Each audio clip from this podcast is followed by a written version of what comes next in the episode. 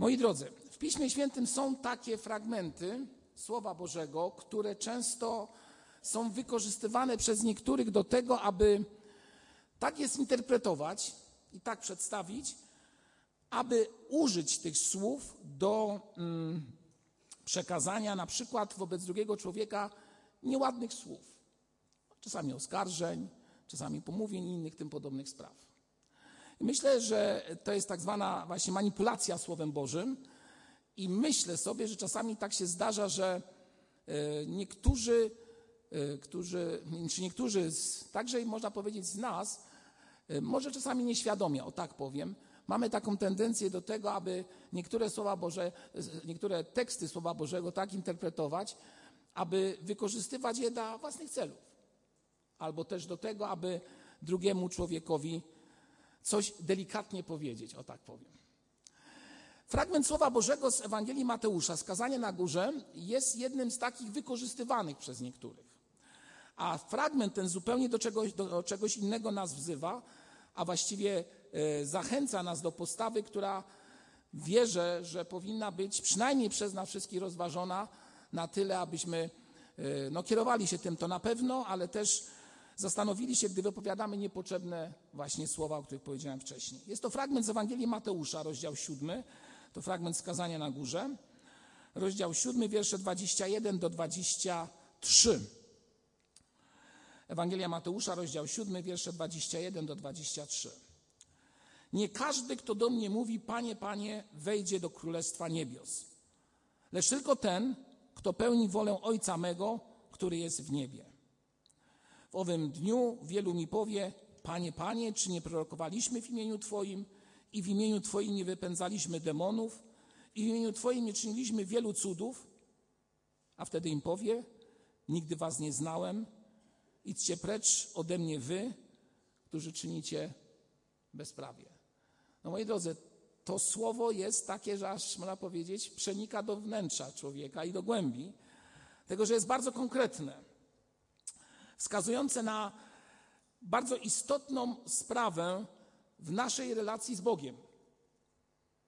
A mianowicie wskazująca na to, abyśmy byli ludźmi, którzy przede wszystkim mają świadomość tego, co wypowiadają, a jeżeli deklarują swoją wiarę w Boga i wzywają Go z imienia, aby to wezwanie było, czy też przekładało się, że też było w naszym życiu realizowane w praktyce. A więc nie każdy, kto mówi Panie, Panie, wejdzie do Królestwa Niebios.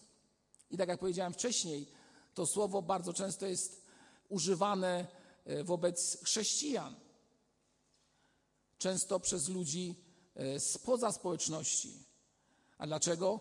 Ano dlatego, że e, mówi się o tym, że wiara ludzi, którzy manifestują swoje przywiązanie do Jezusa Chrystusa jest no taka połowiczna, fikcyjna, niedzielna. A więc mówi Panie, Panie, a zachowuje się troszeczkę inaczej niż mówi. Deklaruje swoją chęć należenia do społeczności, a w rzeczywistości jego życie jest zupełnym zaprzeczeniem tego. I potem mówi taki człowiek z zewnątrz, no i co? To chrześcijaństwo to w ogóle ma jakąkolwiek wartość dziś? Gdy spotykamy ludzi, którzy jedno mówią, a w swoim życiu zupełnie co innego realizują. Jezus jak gdyby potwierdza to słowo i mówi w ten sposób. Nie każdy, kto mówi do mnie, Panie, Panie, wejdzie do Królestwa Bożego. Ale spróbuję dzisiaj przyjąć linię obrony tego fragmentu, moi drodzy.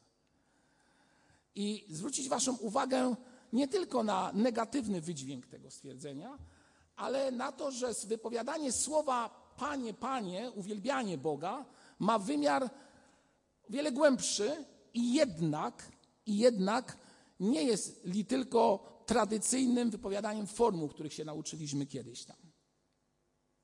A więc, moi drodzy, tak jak powiedziałem, yy, niektórzy używają tego słowa, aby moralizować drugiego, próbować, prowadzić do tego, aby go w jakiś sposób spionizować, tak byśmy mogli powiedzieć. Mówiąc do niego, nie bądź gołosłowny, nie zaprzeczaj swoimi czynami yy, tak zwaną Twoją wątpliwą pobożnością tego, co mówisz w modlitwach. Niektórzy dodają jeszcze jedne bardzo ostre słowa.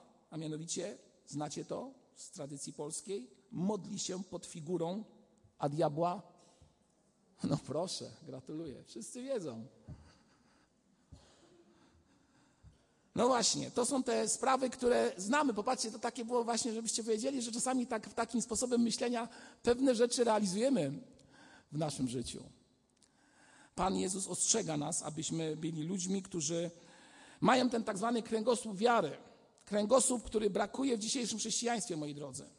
Przez kompromisy, przez różnego rodzaju e, pozwolenia, przez e, e, sytuacje, w których uginamy się pod presją i tak Kręgosłup wiary, duchowy kręgosłup wiary. To dziś bardzo potrzebna sprawa. To oczywiście nie fanatyzm, żeby było jasno. To tu nie chodzi o fanatyzm, czy też jakąś takie kultywowanie wiary pod tytułem, że za wszystko, za wszelką sprawę będę bronił tez, które są gdzieś tam wypisane w mojej nie wiem, tradycji, wychowaniu, czy też, a może nawet wynikają z Pisma Świętego, jak domniemam, albo z mojej interpretacji Pisma Świętego. Kręgosłup duchowy wiary. Kręgosłup oparty na bliskiej relacji z Panem Jezusem Chrystusem. Na bliskiej relacji z Nim. A więc y, jaką linię obrony przybiorę? Moi drodzy, kiedy y, weźmiemy tekst Słowa Bożego z listu Pawła do Koryntian, y, z pierwszego listu Pawła do Koryntian, rozdziału 12, zauważymy tam słowa, które są bardzo ciekawe i w jakiś sposób odnoszą się do tego, o czym przed chwilą przeczytaliśmy. 12 rozdział, wiersz trzeci. Dlatego oznajmiam wam, że nikt, przemawiając w duchu Bożym, nie powie, niech Jezus będzie przeklęty. I nikt nie może rzec, Jezus jest Panem, chyba tylko w Duchu Świętym. A więc każda wypowiedź, tak byśmy mogli powiedzieć, która wiąże się z tym, że chcemy Boga uwielbić, czyli po prostu nasza modlitwa, kierowana do naszego Ojca w niebie, szczera nasza modlitwa, jest inspirowana, o czym jestem w 100% przekonany, przez Ducha Świętego. Człowiek nie jest w stanie utożsamić się ze słowami Panie, Panie, albo też niech Jezus będzie Panem, bez bezpośredniego działania Ducha Świętego i bez Jego ingerencji. Oczywiście diabeł będzie Ciebie oskarżał tymi słowami. Po największym oskarżycielem nie jest człowiek, o którym powiedziałem wcześniej, tylko przede wszystkim diabeł, który będzie Ci mówił w ten sposób: Nie jesteś godny. Twoja wiara jest słaba. Twoja pobożność zapomnij. A Twoje życie w ogóle nie predestynuje Cię do tego, żeby cokolwiek mówić do Boga. Bo kimże Ty jesteś? Grzesznikiem. A więc nie mów za szybko, Panie, Panie, bo może to nieuczciwe, bo może to fałszywe. A to jest jedno wielkie oszustwo, moi drodzy. Bo pamiętajmy o jednej sprawie, o której przed chwilą powiedziałem.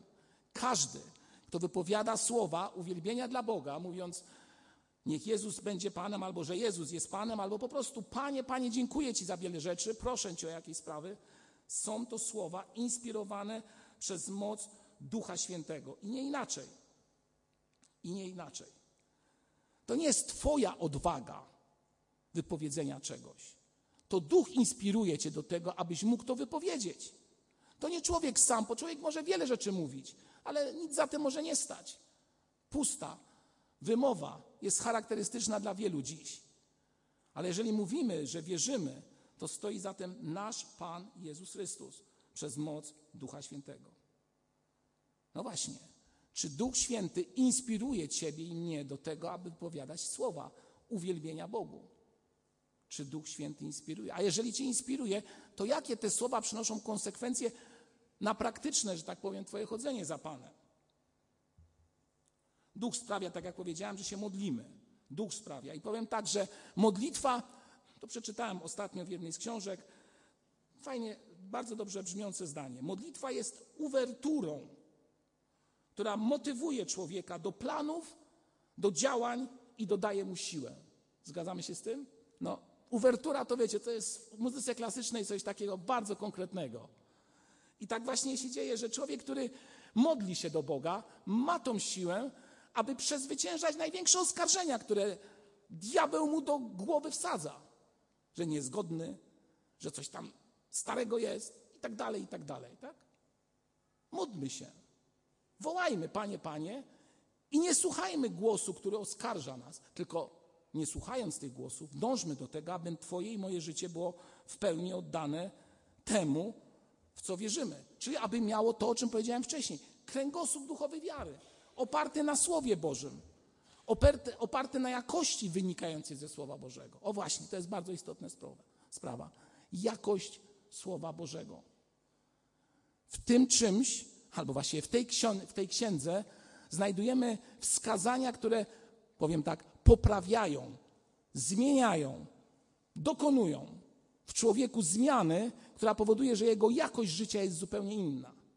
Ale też powodują, że człowiek przeciwstawiając się im, brnie w dół. Brnie w dół tak, że jest pociągany niczym człowiek, który ma kamień przywiązany do swoich nóg. Gdy go się wrzuci do wody, nigdy z niej nie wyjdzie żywy. Dlatego, moi drodzy, to działa w dwie strony. Jestem przekonany, że diabeł będzie chciał cię oszukać i będzie ci chciał mówić, abyś się po prostu nie modlił. Bo to najlepsze, co może być jego udziałem. Pamiętacie apostołów, którzy zostali poproszeni przez Pana Jezusa w ogrójcu do czego?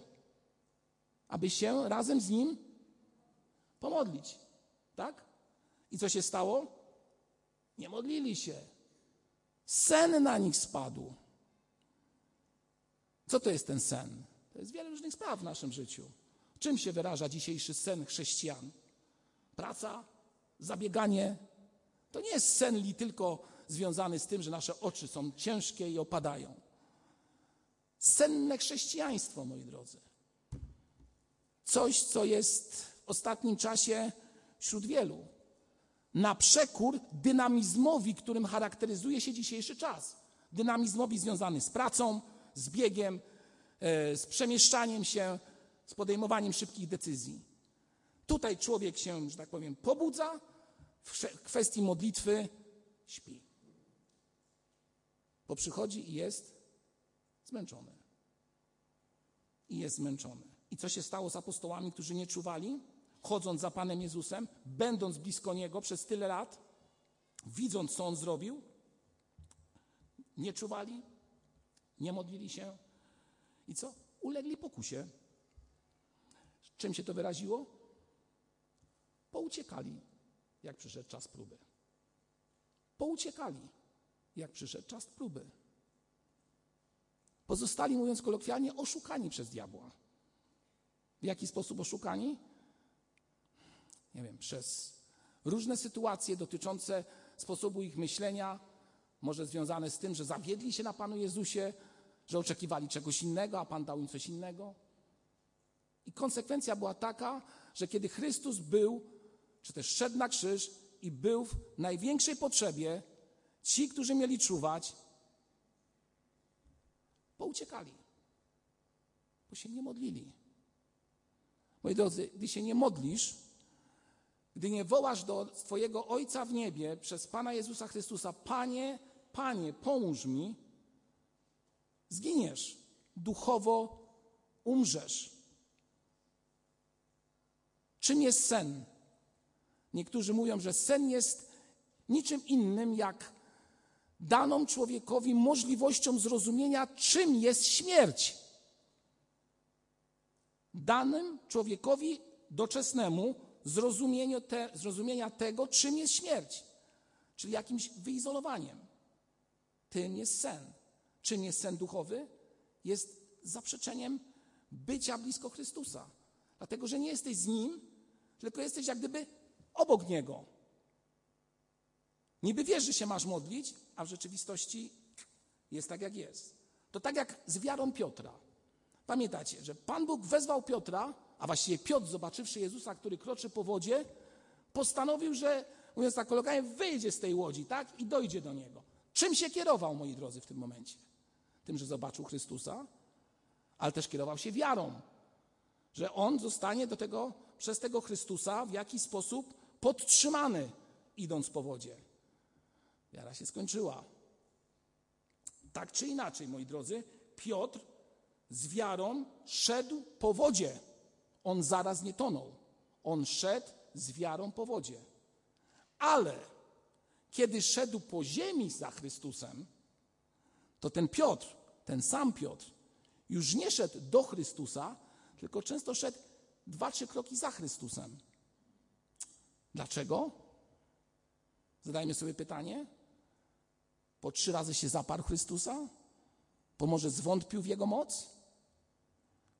Nie szedł za Nim tak bezpośrednio. I może właśnie w tym wyraziła się ta Jego słabość wiary, senność wiary, że nie doszedł do Chrystusa idąc po wodzie, tylko Chrystus musiał go podtrzymać. A może wołał Panie, Panie. I to jest właśnie kolejna bardzo fajna linia obrony. Bo kiedy człowiek woła Panie, Panie, to Chrystus podaje dłoń. I popatrzcie, historia mówiąca o Piotrze chodzącym po wodzie nie kończy się tym, że on zatonął, utonął. Myślę, że Chrystus podtrzymał go. Dlatego wołajmy, Panie, Panie. Wołajmy i módlmy się z wiarą do Pana Jezusa Chrystusa, bo On Cię podtrzyma. On Cię wzmocni. On zbuduje Twój kręgosłup wiary. On przebaczy Ci i pozwoli Ci zapomnieć o wszystkim, co diabeł próbuje wtłoczyć do naszych głów, do mojej i do Twojej głowy, że jesteś winny, że nie możesz, a każde Twoje słowo wypowiadane w uwielbieniu dla Boga jest fałszywe. I nie tylko ci to diabeł powie, ale także niektórzy ludzie mówią, że Twoja pobożność jest połowiczna. Nie daj się zwieść, walcz i z wiarą idź przez życie, wiedząc, komu zaufałeś, widząc tego, który stoi przed Tobą. Jest to realne? Myślę, że w zupełnej sytuacji jest, jest to po prostu możliwe dla każdego z nas. Oczywiście ktoś powie, no ale bracie, trzeba być wiernym sobie. Człowiek musi być wierny swoim przekonaniom, swoim ideom i ta wierność swojemu e, nastawieniu do życia, swoich, swoim ideom, które przyjął, że nimi się będzie kierował w życiu, jest bardzo istotne. Jestem wierny sam sobie. Na tym wielu buduje w ogóle całą ideologię e, chodzenia po ziemi. Filozofia praktycznie na tym opiera. Wierność samemu sobie. A właściwie ideom, które przyjąłem i trwanie w tych ideach, które mam w swoim życiu. Zgadza się. To też jest bardzo istotny element w życiu człowieka. To jest ten tak zwany honor. W dzisiejszym czasie ludzie nie mają honoru, moi drodzy. Wszystko jest takie płynne. W zależności od koniunktury jestem tu albo tam. Jestem z tym albo z tamtym. Jak mi pasuje. I dlatego słowo o wierności, prawdzie, swoim ideom jest czymś ważnym. Ale ja powiem Wam coś więcej. Owszem, jest to bardzo ważne, aby być wiernym temu, co wyznajesz i co mówisz, jak żyjesz i dokąd zmierzasz. Ale ponad tym wszystkim jest wiara. Wiara w tego, który jest Bogiem panującym nad wszystkim. Czym jest wiara? Jest tutaj też cytat z jednego opracowania: podłączeniem do łaski Bożej i poddaniem się Bożemu prowadzeniu. Bo jeżeli poddajemy się Bożemu prowadzeniu, to mamy, być, mamy siłę do tego, aby być wiernymi przekonaniom, które wyznajemy. Bo gdy nie jesteśmy podpięci pod łaskę Bożą, nie jesteśmy podpięci albo nie jesteśmy w obecności Chrystusowej, nawet najbardziej człowiek honorowy może zawieść, bo nie będzie miał siły, albo będzie się po prostu nadzwyczajnie bał. I wychodzi z tego, z tej postawy taki człowiek bardzo głupio, że nawet nie może spojrzeć w lustro. To Herbert o tym też mówił, to możecie przeczytać jeden z jego wierszy. A ja powiem inaczej. Taki człowiek to nie tylko, że nie może patrzeć w lustro, powiedzieć swoją twarz taką, a nie inną, ale taki człowiek, który nie idzie za Chrystusem, a słowa wypowiadane, Panie, Panie, są tylko połowiczne lub nic nieznaczące, to tak właściwie to trudno mu jest spojrzeć na krzyż, gdzie jest prawdziwe zbawienie. I tam się powinniśmy przeglądnąć. Tam powinniśmy się przeglądać. Nie w lustrze w naszej łazience czy gdziekolwiek, ale w krzyżu, o którym czytamy w Piśmie Świętym. Moi drodzy, jeszcze jedna myśl związana z tym, o czym tutaj dziś mówimy. Mianowicie w Starym Testamencie jest pewien opis, bardzo ciekawy zresztą, a mianowicie lud izraelski miał wejść do ziemi obiecanej. Wyszedł z Egiptu, przeszedł różnego rodzaju próby związane z chodzeniem po pustyni i było mu tak troszeczkę nie do twarzy, bo zachowywali się różnie. Gdyby mieli lustra, a nie mieli w tamtym czasie, to by na pewno widzieli swoją twarz niekoniecznie zbyt klarowną, że tak to wyrażę. A więc stanęli przed wejściem do Kanaanu. Koło jakiej rzeki? Jordan, bardzo dobrze. Słuchacie jeszcze, tak, tak, dla pobudzenia troszeczkę. A więc stanęli przed rzeką Jordan i miają wejść do ziemi Kanaan. I wtedy Pan Bóg kieruje do nich słowa przez Mojżesza. Takie dosyć, no myślę, że bardzo istotne w swojej treści. 30 rozdział i wiersze 15 do 19. Patrz, kładę dziś przed Tobą życie i dobro oraz śmierć i zło. Gdyż ja nakazuję Ci dziś, abyś miłował Pana Boga Twego, chodził Jego drogami i przestrzegał Jego przekazań, ustaw i praw, abyś żył i rozmnażał się. A Pan Bóg Twój będzie Ci błogosławił w ziemi, do której idziesz, aby ją posiąść. Jeżeli zaś odwróci się Twoje serce i nie będziesz słuchał, jeżeli dasz się odwieść i będziesz oddawał pokłon innym bogom oraz im służył, to oznajmiam wam dzisiaj, że zginiecie i niedługo, niedługie będą wasze dni na ziemi, do której przeprawia się przez Jordan, aby dojść do niej i objąć ją w posiadanie. Biorę dziś przeciwko wam na świadków niebo i ziemię, położyłem dziś przed tobą życie i śmierć, błogosławieństwo i przekleństwo. Wybierz przeto, powiedzmy to głośno, życie, abyś żył ty i twoje potomstwo. Mocne słowa. Przeczytajcie ten fragment. Konkretne słowa. To są słowa, które kieruję do każdego z was i do siebie. W kontekście tego, o czym mówiłem. Miejmy ten kręgosłup duchowy wiary. Mówmy, wołajmy do Pana w modlitwie. Prośmy o Jego przebaczenie i wybierzmy życie. Wybierzmy życie. Diabeł zrobić wszystko, abyś szedł w kierunku śmierci. Abyś był człowiekiem, który będzie ciągle mówił, że jest niegodny. Owszem, nie jesteśmy godni, ale w Chrystusie jesteśmy usprawiedliwieni i możemy stanąć przed Nim w modlitwie. Możemy stanąć przed Nim w modlitwie, moi drodzy. I to wcale nie jest jakieś takie, nie wiem, budujące i zachęcające Was do czegoś, co wynika z, nie wiem, z marketingu, który się teraz prowadzi, tylko to jest po prostu konkretna sprawa. Nie daj się oszukać. Wybierz życie. Izrael przez diabła był oszukiwany w jaki sposób? Banalnie prosty. Chodzili po tej pustyni, chodzili, chodzili, umierali jedni, drudzy, trzeci, czwarci, całe pokolenie umarło. I diabeł rozpoczął dzieło. I mówi, a widzicie, czosnek był lepszy w Egipcie, nie? Znamy te stwierdzenia. Cebula była lepsza. I wiele innych spraw było zdecydowanie lepszych. A wy co na tej pustyni? Ciągle te przepiórki i inne tym podobne sprawy? Manna? Ile raz, ile można jeść ciągle to samo, co? Czyli taka interpretacja albo nadinterpretacja tego wszystkiego. Nie dajmy się oszukać temu. I właśnie kiedy przychodzi taka próba, który diabeł chce nas oszukać w ten sposób, właśnie w tym momencie mamy wołać do Pana: Panie, Panie, bądź przy nas. Dodaj nam siły, abyśmy nie zginęli. To jest Twój i mój wybór. To jest Twój i mój wybór. Trzeba wejść na nową ziemię. Trzeba zrobić krok wiary. Trzeba iść kolejny krok w swoim życiu. Trzeba zrobić kolejny krok w życiu, moi drodzy. Bez tego to jest najgorsze, co może być. Stojąc, cofasz się. To nie jest żadna nowość, o której mówię teraz. Musisz zrobić kolejny krok wiary. Wejść do tej ziemi, do ziemi świętej. Do ziemi, w której jest nasz Ojciec w niebie. Tylko pamiętaj, że i w tym momencie może czaić się niebezpieczeństwo. To tak jak właśnie oni wystraszyli się tych wielkich postaci, które są tam, e, były opisane przez zwiadowców e, w ziemi kananejskiej. Bali się tam wejść.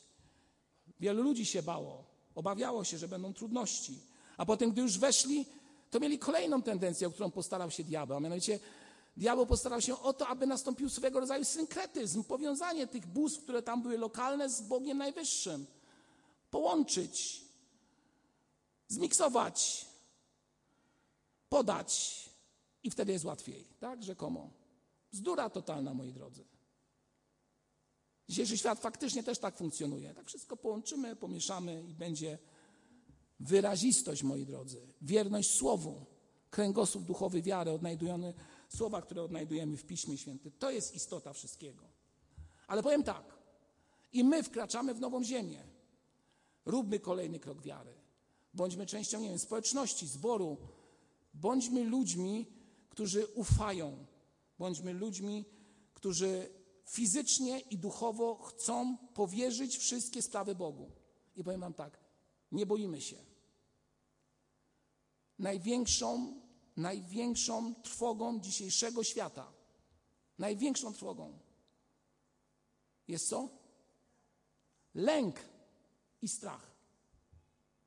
Ludzie boją się wszystkiego nie potrafią wejść w rzeczywistość i w obecność Pana Jezusa Chrystusa.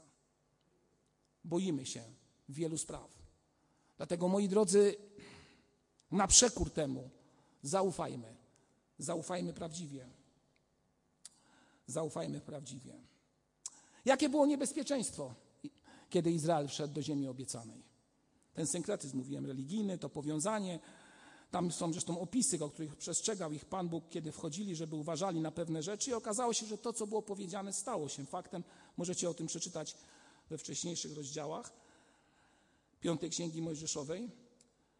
I kiedy oni weszli do tej nowej ziemi, to się okazało, że właśnie na skutek powiązania i takiego osłabienia w relacji z Bogiem, osłabienia może w modlitwie, ulegli czcząc bałwochwalczo różnego rodzaju bóstwa, ulegli temu, że może uważali, że pozycja, władza, coś innego jest istotniejsze, może doczesne pożądanie. I z tego mocnego Izraela stał się Izrael senny. I Pan Bóg znowu musiał zaingerować. I mówiąc te słowa, mówię te słowa kierując je do siebie przede wszystkim, ale także i do Was, abyśmy budowali siebie samych na Chrystusie, Panu naszym. W księdze Judy, właściwie w liście Judy, to jest jeden rozdział tylko, przed księgą objawienia, w wierszu dwudziestym czytamy, ale wy, umiłowani, budujcie siebie samych w oparciu o najświętszą wiarę waszą, i dalej co jest powiedziane? Módlcie się w Duchu Świętym. Słuchajcie, to jest proste, bardzo jednoznaczne słowo, które można powiedzieć podsumowuje to wszystko. Konkludu możemy skonkludować tym słowem to, o czym dziś tutaj mówimy.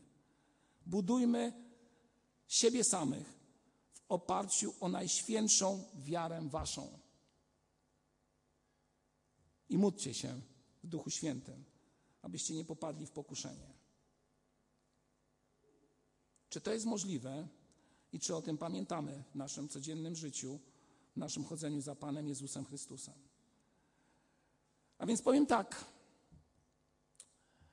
podsumowując jeszcze raz. Często zresztą o tym mówię. Wejrzyjmy w siebie, zobaczmy, jak wygląda stan mojego wnętrza, przyjrzyjmy się, jakie wyznaję wartości, czy potrafię przeciwstawić się różnym sytuacjom, które są wokół mnie i mam ten kręgosłup duchowy wiary?